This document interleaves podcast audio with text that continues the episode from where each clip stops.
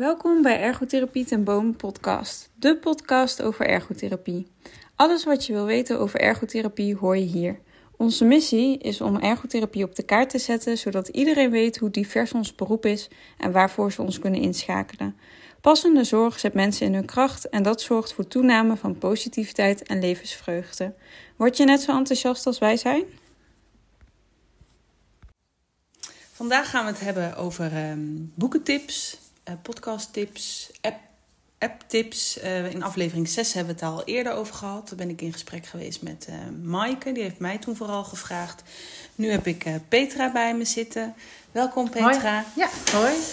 Um, ik ben benieuwd welke um, tips jij geeft ten aanzien van boeken voor je cliënten. En, um, maar allereerst even het beeld. Met welke doelgroep werk jij?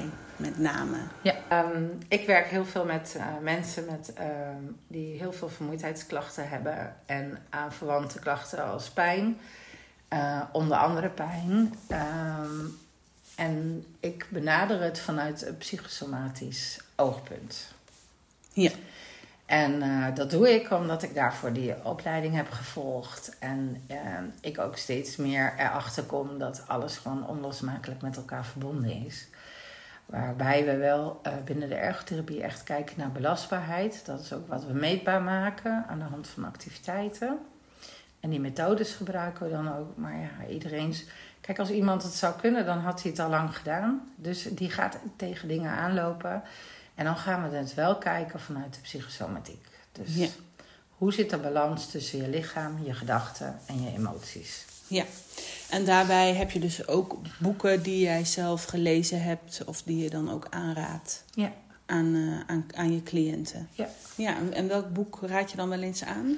Nou, het is natuurlijk. Um, um, ik kijk ook altijd eerst even waar mensen zich in herkennen. Hè? Waar, waar, waar, wat is hun uh, zwakste pijler, zeg maar? Het lijf, uh, de gedachten, soms ook de emoties. Maar hè, ik, zit wel veel dan ook op die gedachten. En ook dat stressresponssysteem, het oerbrein, dat is best wel uh, heel actueel bij de mensen die ik, uh, die ik in behandeling heb. En uh, onlangs is daar Anatomic Habits van James Clear is daar vertaald naar het Nederlands. En ik, dat boek raad ik aan. Dat is een boek waarin echt wel beschreven wordt hoe je anders kan gaan denken zonder dat dat oerbrein enorm geactiveerd wordt. Ja, want dat wil je niet, dat oerbrein wil je niet activeren. Nee, nee, wat, wat gebeurt er? Want dat oerbrein, als dat actief uh, wordt, dan baseert zich dat altijd op oude klachten, op oude werkwijzes, op oude patronen. En die oude patronen hebben je voor nu niet verder geholpen, anders zat je niet bij mij in behandeling. Dus we moeten kijken of we dat op andere manieren kunnen gaan doen. En uh, dan is het wel belangrijk dat je begrijpt wat er gebeurt. Vroeger dachten we dat het oerbrein alleen maar heel erg gericht was op, op, uh, op automatische handelingen van ons lijf. Hè? De laatste treden missen, jezelf opvangen, een pen die valt. Hè? Of een kind wat je net moet grijpen. Maar het blijkt ook zo te zijn dat gedachtegangen en handelingspatronen ook allemaal in dat oerbrein zitten. Ja. Dus wat willen we? Er gebeurt heel veel onbewust. Hè? Bijvoorbeeld de ijsberg, die jij uh, ook altijd heel veel toepast.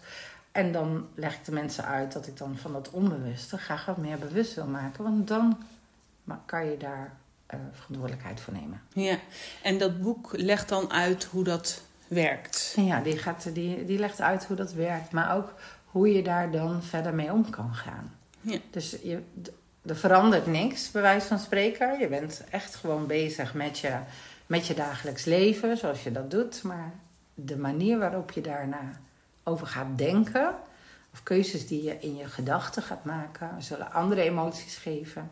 En die emoties heb je nodig om in actie te komen. Ja. Dus dat zal de actie wat anders worden. Ja. Is het dan dat je een beetje liever naar jezelf, meer met meer compassie naar jezelf leert kijken? Zeker. Ja. Dat is wel een van de onderdelen die daar, uh, die daar ook bij komen. Okay. Ja. Ja. ja. Heel interessant. Ja. ja. en heb je nog een ander boek wat je zou aanbevelen? Ja, nou wat we soms is het voor um, mensen ook. Um, um, als we het dan hebben over. Hè, als we vandaag de dag een keuze moeten maken. En we hebben eigenlijk alleen maar het verleden. dan zullen we zien dat jouw hele. Hè, waarom, waarom zijn de klachten bij de ene persoon ehm, buikpijn, hoofdpijn vooral, of bijvoorbeeld eh, de schouders, en iemand anders die ervaart het allemaal meer in de benen. En maar. maar dat komt omdat we eigenlijk vanuit het verleden uh, de ervaringen opgedaan hebben. En als je in de schuld zit bij je, bij je lichaam, dan gaat je lichaam eigenlijk een eigen uh, schuldsanering bedenken. En dan kijkt hij wel naar het verleden. Van hoe kan die jou remmen? Hè? Afremmende beperkende klachten in de vorm van pijn of vermoeidheid. Dus vandaar, voor iedereen is dat anders. Maar wat we ook zien is dat als je dan, um, uh, toen je klein was, heb je bepaalde principes of handelingspatronen of copingstijl geleerd. En vaak is het dat dat kindje, wat nog weer, zo noemen we dat dan, uh, heel erg aanwezig is vandaag de dag. En die bepaalt eigenlijk aan het roer te zitten. En die, als die zich onveilig voelt, dan gaat hij schreeuwen of dan gaat hij zeker duwen naar veiligheid. En dat zijn vaak altijd die oude patronen die er zijn. Mm Dus een van de boeken waarin op verschillende manieren gewerkt wordt, dus visualiseren, opdrachten maken, uh, reflecteren, is het hele van het innerlijke kind. En, um, maar het, ik kan, eh, ja, ik beveel hem niet. Het is, je moet er wel voor openstaan. En als je daar, ja, dan is het zo'n zelf, um, zelf hand, ja, hoe zeg je dat? Zelf um, leerhandboek best wel uh, heel groot hoor, om aan te pakken. Ja. Maar dit geef ik wel bij de mensen waarvan ik denk van, nou, daar, daar heb je wat aan. Ja. Ja, alleen dat boek lezen is, is niet voldoende. Nee. Hè? Je hebt dan meer hulp, ja. hulp nodig. En misschien ook meer dan alleen een ergotherapeut. Zeker, zeker. Dat bespreken we dan ook allemaal. Hè? Het kan meer op, richting autonomie zijn. Het kan psychosomatische fysiotherapie zijn. Het kan een psycholoog zijn. Het is ook maar net hoe de ander daar tegenover staat. Maar ja. Vaak is het wel fijner dan als iemand gaat beginnen met helen van het innerlijke kind. Om daar wat meer uh, hulpverleners omheen te hebben. Ja. ja. nou ik kan me ook voorstellen dat, dat het tijdens een behandeling naar voren komt en dat je het dan benoemt en dat het dan aan de, hè, de ander kan dan ook de ruimte pakken of ja. de tijd nemen om ja. daar een keer aan te beginnen. Of het gewoon weg te zetten. Hè? Maar dat hij het leest in het proces wanneer hij daaraan toe is. Want daarmee bezig zijn maakt, maakt dat er altijd wat gebeurt bij je. Ja. Ja. En dan is het ook maar net um, of je dat dan aan kan met jouw gezinssysteem. Ja. En alles wat jij, welke ballen je allemaal hoog moet houden. Ja. Dus dat is echt wel. Uh, dan komen we er, als iemand het gebruikt, dan komen we daar ook wel weer op terug. Ja. Van hoe het gaat. Ja. Kun je er wat mee. En, ja. ja. En heb je daar ook wel reacties terug van cliënten die hem gelezen hebben of erin begonnen zijn? Ja, verschillende reacties. Ik heb één gehad die vond, het, die vond het gewoon te veel. Die vindt het visualiseren heel erg moeilijk. Ja. Uh, ik heb één iemand gehad, dat was de andere kant, die is daar heel erg blij mee. En hè, de, de, frequentie van de ergotherapie laten we ook even. Hè, dan, ik zie haar met grotere tussenpozen, omdat ze daarmee bezig is. Oh ja. Dus zij, dat, ja, zij kan daar wat mee. Ja. Juiste moment, juiste tijd. Ja. Zeg maar. En iemand die neemt het door en die ziet ook, dat is de aanjager, zeg maar. Uh, van toch te kijken of er meer hulpverlening kan komen, et cetera. Oh, ja. ja. Nou, dat Mooi, zijn een beetje de categorieën ja. ja. van mensen zoals ze erop reageren. Ja. ja. En, en nog meer boeken? Ja, waar ik dan uh, de laatste tijd uh, ook wat, hè, zoals ik al zei, van uh, het systeem om de mensen heen, is ook soms heel erg. Hè, mensen zitten in een, in een systeem, in een gezinssysteem, in een, in een kindsysteem, in een oudersysteem, noem maar op. En um, vaak gebeuren dan dingen of zijn er dingen die dan niet. Ja, er is geen um, medische verklaring voor waarom dingen gebeuren.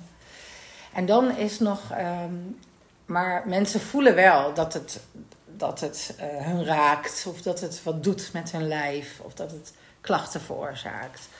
En dan is het, uh, wat ik dan wel aanraad, is: Het is niet met jou begonnen. Dat is een boek van Mark Wolin. En um, daaraan, daar wordt meer aandacht besteed aan um, het, eh, zeg maar het erfelijk belast zijn met familie eh, aangelegenheden. Het klinkt ook als een boek waar mensen dan wel open voor moeten staan. Ja, ja is ook echt. Ja. Is ook echt. Het is niet dat mensen een lijstje krijgen van dit zijn de boeken die je Nee. moet doen. Nee, maar dit zijn wel boeken met als we dan met psychosomatische aan de slag gaan, kunnen we daar op komen. Ja. En als het niet zo is, dan is het niet zo. Nee, dat is precies. ook helemaal prima. Ja, Helemaal ja. prima. Ja. En dan, hè, dan, dan verwijs ik ook wat meer naar eh, de apps of de boeken, zeg maar, waar je, waar je in aflevering 6 al naar verwezen hebt. Die zijn er natuurlijk ook bij. Maar ik wil nu even net wat andere Ja, boeken ja. Eh, benoemen. Toelichten. zeg maar. Ja. ja. En zijn er dan ook nog andere apps die jij... eh, Nou ja, van de apps ehm, maak ik niet zo heel veel gebruik, omdat daar vaak ook altijd abonnementen op zitten en mensen dat ook niet meteen willen, zeg maar. Of ze hebben het al. Ik verwijs nog, verwijs nog wel vaak naar, ehm, naar YouTube, naar eh, ontspanningstechnieken. Oké. En bijvoorbeeld eh, Jacobson, dat is een manier, zeg maar, waarin vooral ontspanning gezocht wordt door inspanning. En die heb je op de voor de volwassenen, maar je hebt hem ook voor de kinderen. Die is wat beeldender, dan hoef je niet altijd te liggen, maar dan kan je ook zitten. Dus bij sommige mensen stel ik dat ook voor. En dan stuur ik altijd wel een linkje door. Het is heel afhankelijk van de stem die de mensen horen, of ze daarvan kunnen ontspannen of niet. Dus ja, dan vraag ik hun gewoon verder zelf te zoeken. Maar Jacobson is echt wel eentje die ik aanraad. eh, sowieso, zeg maar, als je die rustmomenten hebt. Hè, de ene ben je rustiger dan het andere, maar soms kan je gewoon even die, die rust niet vinden. Dan is zo'n Jacobson wel heel erg fijn, want dan ben je bezig met je lijf. Je moet vooral, daarin moet je vooral ehm, spiergroepen aanspannen. Ja.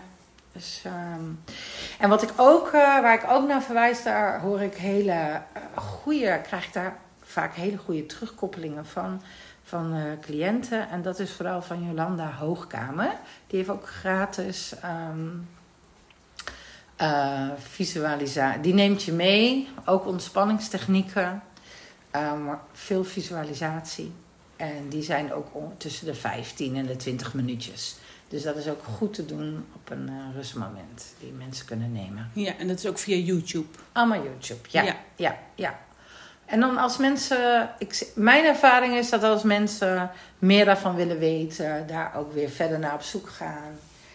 En dan hebben ze zelfs soms apps of ze blijven gewoon haar houden of komen op een ander iemand terecht, zeg maar. Ja. Want Ja. YouTube is wel altijd het nadeel dat je altijd even net wat reclame hebt en zo. Maar goed, ik, eh, ik heb cliënten daar niet echt over horen klagen. Nee. Zeg maar. nee. Nee. Nee. Nee. Nee, en dan, ja, dan zijn het wel een beetje de apps. Ehm, de VGZ-app is natuurlijk altijd één waar, zeker bij mensen die nog niet eh, veel gewend zijn om mindful bezig te zijn of eh, eh, ruimte hebben gehad om daarmee te oefenen. En dan vind ik de VGZ-app wel een van de fijnste overzichtelijke apps. Ja, die is heel laagdrempelig ook, hè? Ja, ja, echt. En eh, eh, verschillende stemmen hebben ze, maar, en ook verschillende thema's van verschillende tijden, van vijf of twee of drie minuten. Ook die loopmeditatie, als mensen dan toch wat moeten gaan bewegen, zeg maar. Ehm, ja, ik vind het hier wel heel, eh, heel praktisch gericht. Ook voor de ergotherapie heel fijn. Ja. ja, Ja. ja. ja. Mooi. Ja. Heb je nog meer aanbevelingen? Nou, ehm, ik weet niet of die al genoemd zijn. De breathball, de ademhalingsoefeningen, yoga-app. Ja, er is natuurlijk heel veel op de markt wat dat betreft.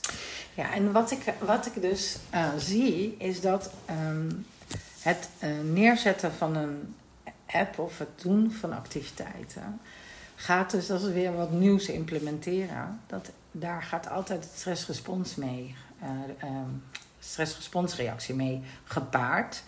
En zeker mensen die hoog in de klachten zitten en eh, hoog in de vermoeidheid zitten, iets nieuws daarbij doen, eh ik geef opnieuw soms een gevoel van onveiligheid, waardoor het wel het aanschaffen ervan, of, of het oefenen, is vaak één of twee keer en dan wordt het weer vergeten. Ja.